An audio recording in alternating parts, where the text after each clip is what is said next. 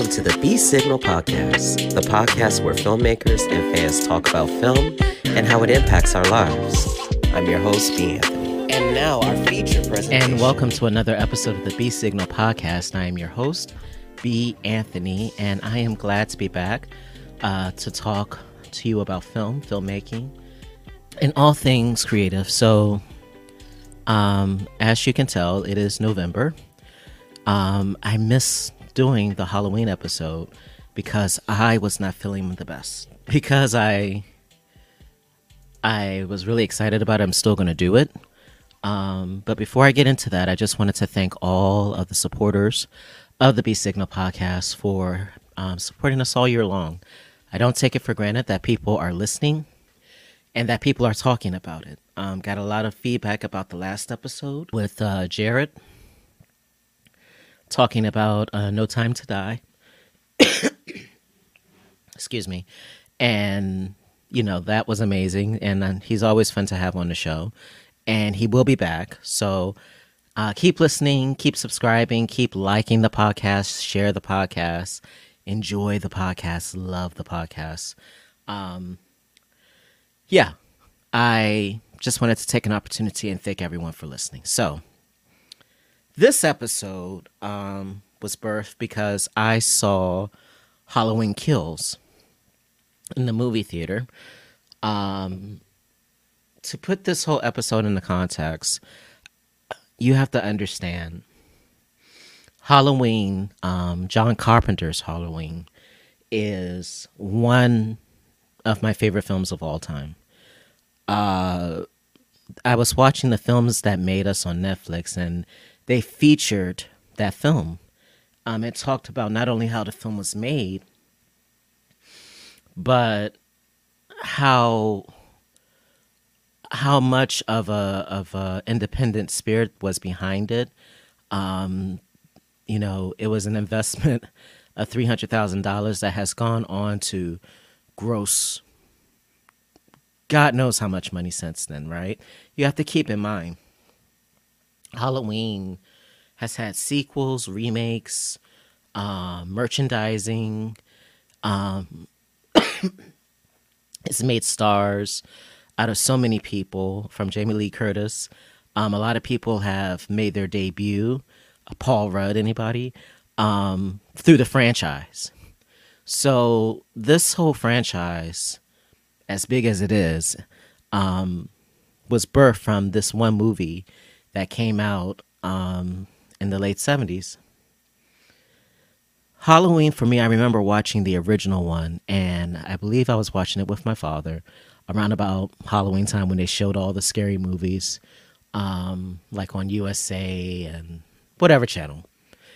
And I remember watching it, and just, it was the edited version, but still the spirit of the film is so masterfully done. From the reveal of Mr. Michael Myers to the way the kills are done. I didn't realize it until they mentioned it in the films that made us, that there's no blood in the first Halloween. And I thought that was extremely fascinating, right? It was no gore, was no blood, but the manner in which the film was shot,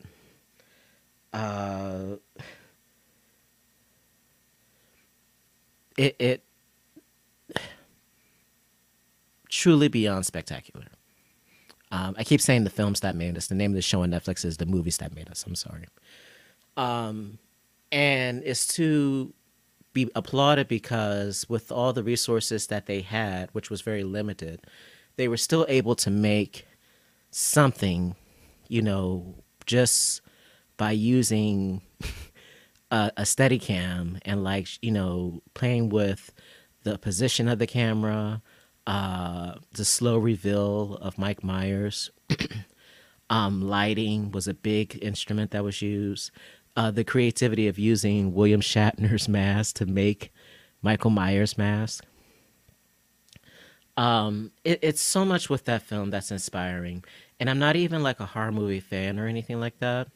But there are some films from that genre that you look at and you're just like, wow, this is masterful filmmaking. John Carpenter, seeing that he wanted to direct, write, and do the music for the film, showed not only how creative he was, but how committed he was to making sure that the film was just as successful as it could be, right? So with all that in mind, I'm excited to go see the new Halloween movie. Now, the funny part about this is that I saw the last Halloween film that preceded this one. And let's see, I want to be fair. I don't want to just be mean for the sake of being mean. And I don't even think it's being mean, but I think remakes are hard, right? Sequels are hard. You're trying to capitalize off an original idea, a successful original idea, and hope that you can capture lightning in the bottle twice.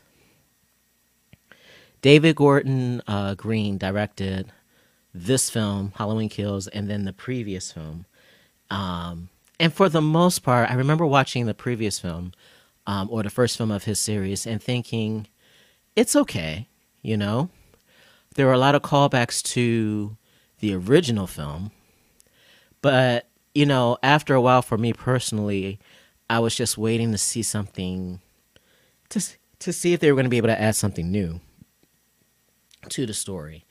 And for me, it was a well-made film, but it just didn't hit, excuse me, I'm belching like crazy, sorry. It just didn't hit me like the original Halloween film. And I don't know. I struggle because, like, I'm not going to sit here and pretend like there aren't sequels that I have not enjoyed or that have not been better than the original. Godfather II, The Dark Knight. Those are just some of the examples of films where they were just better than the original. Empire Strikes Back. You know, so I'm not saying that it's impossible for a film to be better than, you know, whatever came before. I do think that what makes those films stand out is that they either moved the story forward or they did something that the audience wasn't expecting, right? Case in point, with The Dark Knight, I think not only the way Heath Ledger played the Joker, but what Nolan was trying to express about society, the role of media, what happens when there are no rules, as the tagline on the poster says. He really pushed the genre of comic book filmmaking to be more than just an excuse for people to dress up and put on costumes, right? He made it so that those types of films make you think. And think very intentionally, right? To the point where if you look at some of the things that they were talking about, a lot of that has been going on, you know, more as far as media and how people respond, you know, the whole fear viewing and all of these things that were ideas in that film. So, you know, I think for... or what I'm missing in these Halloween sequels is that whole premise. How do you make a story that involves someone killing their sister and then growing up to, you know, kill more people? How do you make that move forward? And I don't know, I feel like with Halloween, I think, and this is just my opinion, I'm not, you know, Siskel or Ebert or any of the greats when it comes to film reviews or criticisms. I don't even like critiquing films, but I often wonder if Halloween was just one of those films that really didn't need a sequel. I don't know. It's weird because every time I see a sequel, it leaves me wanting for more. I think H2O was probably the closest to where I felt like, okay, this is good, you know. This is, of course, before they got rid of all the sequels after the first one to do this new series. But I appreciated H2O because, you know, in that film, Jamie Lee Curtis manages to build a life, to have a son, you know, protect her son, but then still dealing with her trauma of what she experienced in the first film for the past 20 years, right? And so, you know, that was interesting to me. And then at the end, when we thought, or I thought, that she had killed him, that was satisfying to me. But lo and behold, she didn't, you know? And so then they bring him back, but then that film really didn't measure up to what I believe they were trying to do with H2O. So out of all the Halloween sequels or films, if I had to pick the ones that really, you know, I connected with, it was, or it is, the very first one and H2O. And I know people probably are like clawing their eyeballs out saying, you're wrong, da-da-da, and that's fine. I'm not saying that I have to be right about these things. That being said, go in, I saw the film at Hoffman, and I'm, you know, excited. I think I just left work and I needed just a moment of escapism. I wanted to do something just to relieve my mind of, you know, adulting. And so I said, I'm going to go watch the new Halloween movie. Get in the theater, have my bucket of popcorn, sat through all those trailers. The only one that I was sort of kind of into was the new Scream movie.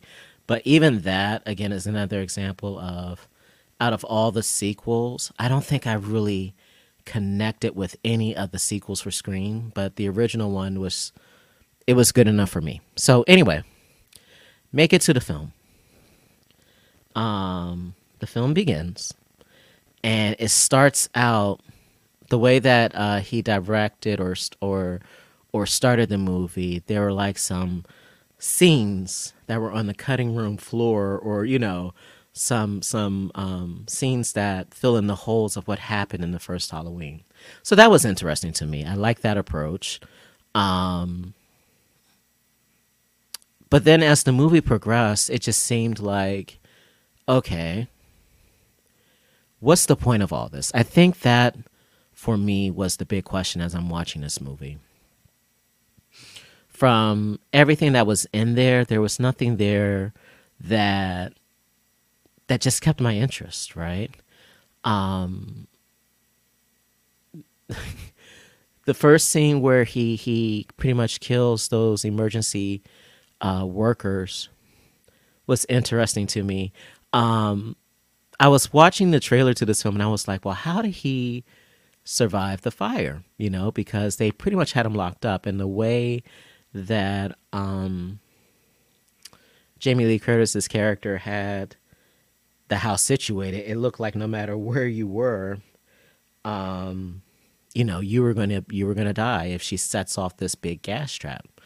Well, lo and behold, when the firefighter falls through the floor, you know, he's down in the basement where we know Michael is, and next thing I know, there was a hidden compartment door that Michael was hiding behind, and when that door opens, he comes out and, of course, starts murdering everybody.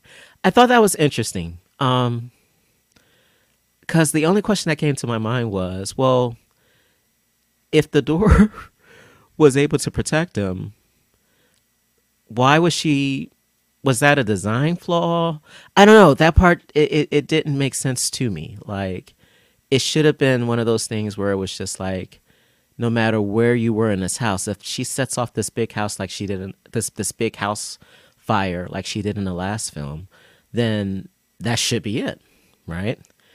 So it's all in the trailer. You see that he kills all of these emergency workers, and shot very well. I love the cinematography in this film, actually. I thought that was done very well. But I just remember sitting there thinking like, okay, so this is just going to be an excuse. This film is an excuse for him to kill more people, because I really don't see a point. And this is just early on. Then he goes on to Lori's neighbors, I guess, and he goes in there and kills them. You saw that in the trailer, the black woman and a white guy, interracial couple.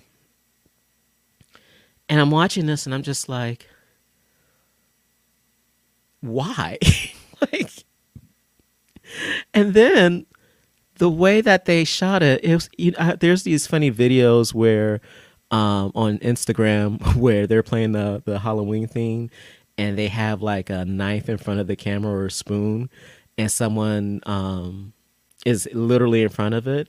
And when they see the knife, they, you know, start doing all these things that people do in film when they're in those scenarios, and they just start making a lot of stupid decisions.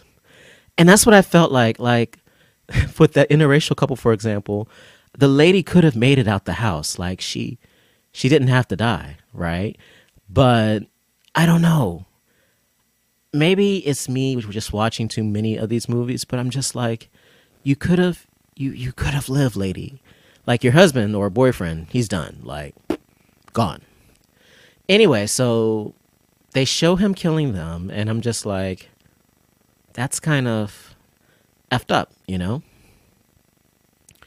And then they go to the bar scene where they show the original cast of characters who were kids, and the nurse who were in the original.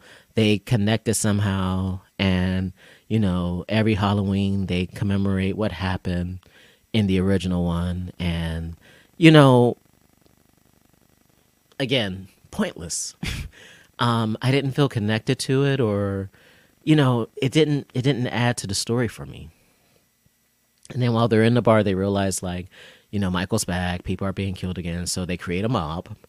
And I'll get to the mob in a few minutes, because I did think that was one of the effective things about the movie that they did right. But, you know, there's a black couple in there, and they were okay, but, you know that they were going to die. You knew it, primarily because they showed it in the trailer, right?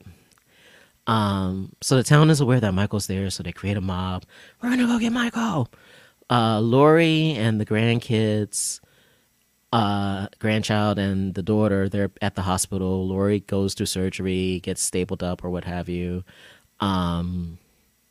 You know, the daughter lies to Lori saying, hey, Michael's dead. And then, you know, clearly he's not. And so that's a whole nother, you know, I guess, component of the film that you're seeing Lori think that Michael's dead. But, you know, a few minutes earlier, you see that she was losing it because the fire department, department and all these EMS people were going to her house to save someone, and she was screaming, let it burn. So the fact that she believed that he was gone so quickly, I don't know, it just didn't seem plausible. Then from that point on, a lot of the decisions that were made, as far as how people died and how the film was executed, you know, it was shot very well. The execution was awesome. But I think what's missing for me, because I feel like I'm going to keep saying this throughout this entire episode, was how or what was the ideas that were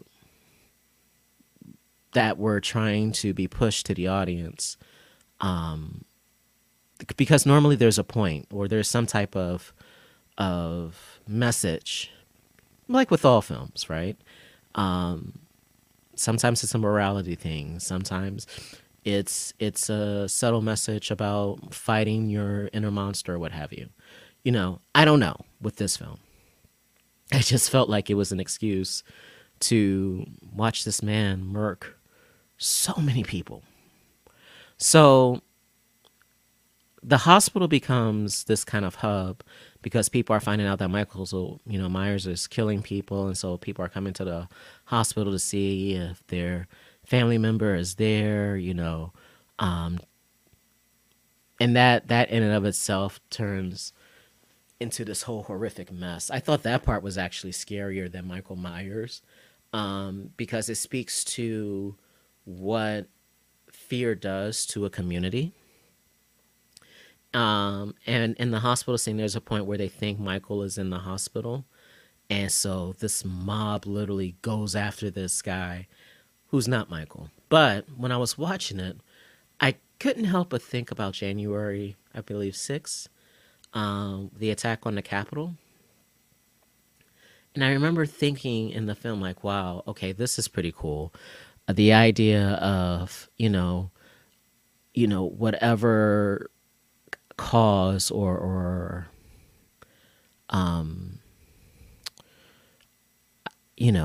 belief that will cause a mob to form and to do something as radical as chase someone through the hospital and attack doctors and police officers and just have a total disregard for the law.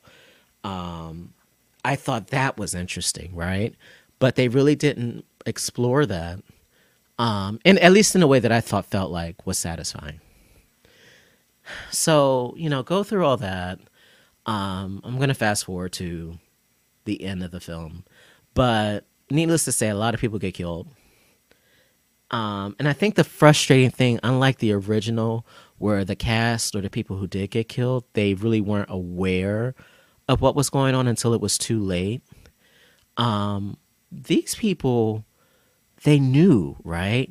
They saw that there were things happening, and some of them just, like, there's a scene where a father and a son and another character, they go into Michael Myers' house thinking that they're going to take this man down. And I'm just looking at it like, what? Why would you think this is a good idea? Anyway, the crazier scene for me out of this whole thing is that they trick Michael into coming out into the open and being attacked by the mob. And so they beat the crap out of Michael Myers. And so at this point, I'm like, okay, all right, this is good. Someone got smart and was like, look, as soon as you see him, take him out. Except for the fact that no one thought to bring an axe to chop his head off, or, to at least break his ankles, or, none of these ideas happen as they're beating the crap out of him. And sure enough, Michael gets back up and takes out everyone. And, I remember sitting there thinking, this film just felt hollow. It felt very hollow. And I think because I'm such a fan of the original and the way this was marketed, I keep falling for the whole, maybe this will live up to the original Halloween. And, the odor that I get when it comes to sequels of any kind is that I have to at least protect my perception and interest to know that it's its own film, right? And that's I think that's where I am with the franchise as a whole. I don't know what they plan to do with the third one. Jamie Lee Curtis mentioned that a lot of people are going to be mad with how it ends. And I don't know. I feel like this is a prime example, and I said it earlier, where they should have just left the film alone. Like, you made a good first film. I don't know if sequels are always necessary. I just don't, especially in the horror genre, whether it's Michael, Freddy, Pinhead, heck, even Dracula, Wolfman, whatever the monster is, right? A lot of those films are cash grabs, and they're easy cash grabs. But I can't think of too many sequels where they were just either good or lived up to the original. So I left the theater feeling like it was cool to watch. The film looks great. But story-wise, I just wonder, like, every time John Carpenter sees these films or hears that they're making another one, what goes through his mind? Is it like, yo, just leave it alone? Like, I have nothing else to say, or I left it the way that it was to lead the audience in a certain space? Or does, if he even cares about it at all, because he's gone on to do so much since then. Yeah, I just, my resolve is I'm good with the first one. And if I see the sequels, or if I go and look at any other, I still to this day have not even seen the Rob Zombie remake for that reason, right? I feel like when you try to say that you can add something to a classic like that, 9 times out of 10, you're setting yourself up for failure, you know? So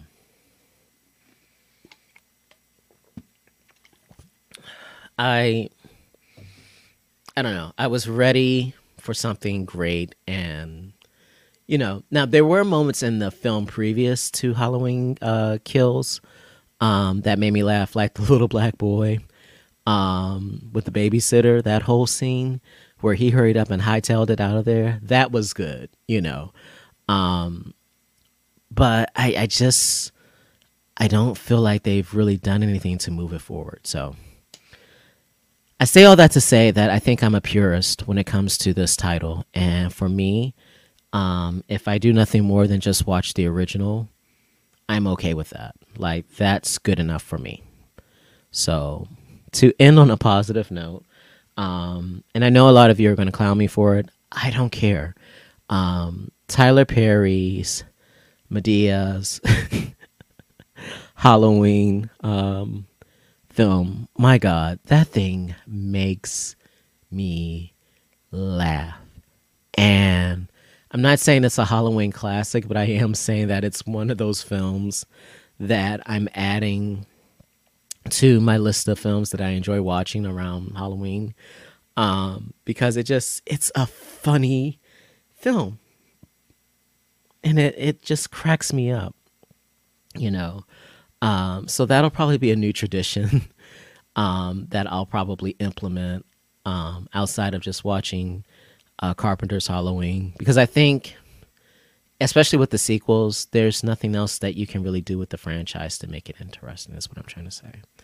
So that's it. That's what I wanted to talk about with this episode of the B Signal podcast. Thank you for listening. If you have or want to learn more about the B Signal podcast, you can go to banthonycg.com. Yeah, and you can follow me on Instagram at banthonycg. And check us out on the next episode. I have some very exciting news for you. But until then, I'm B Anthony, and you have been listening to the B Signal podcast.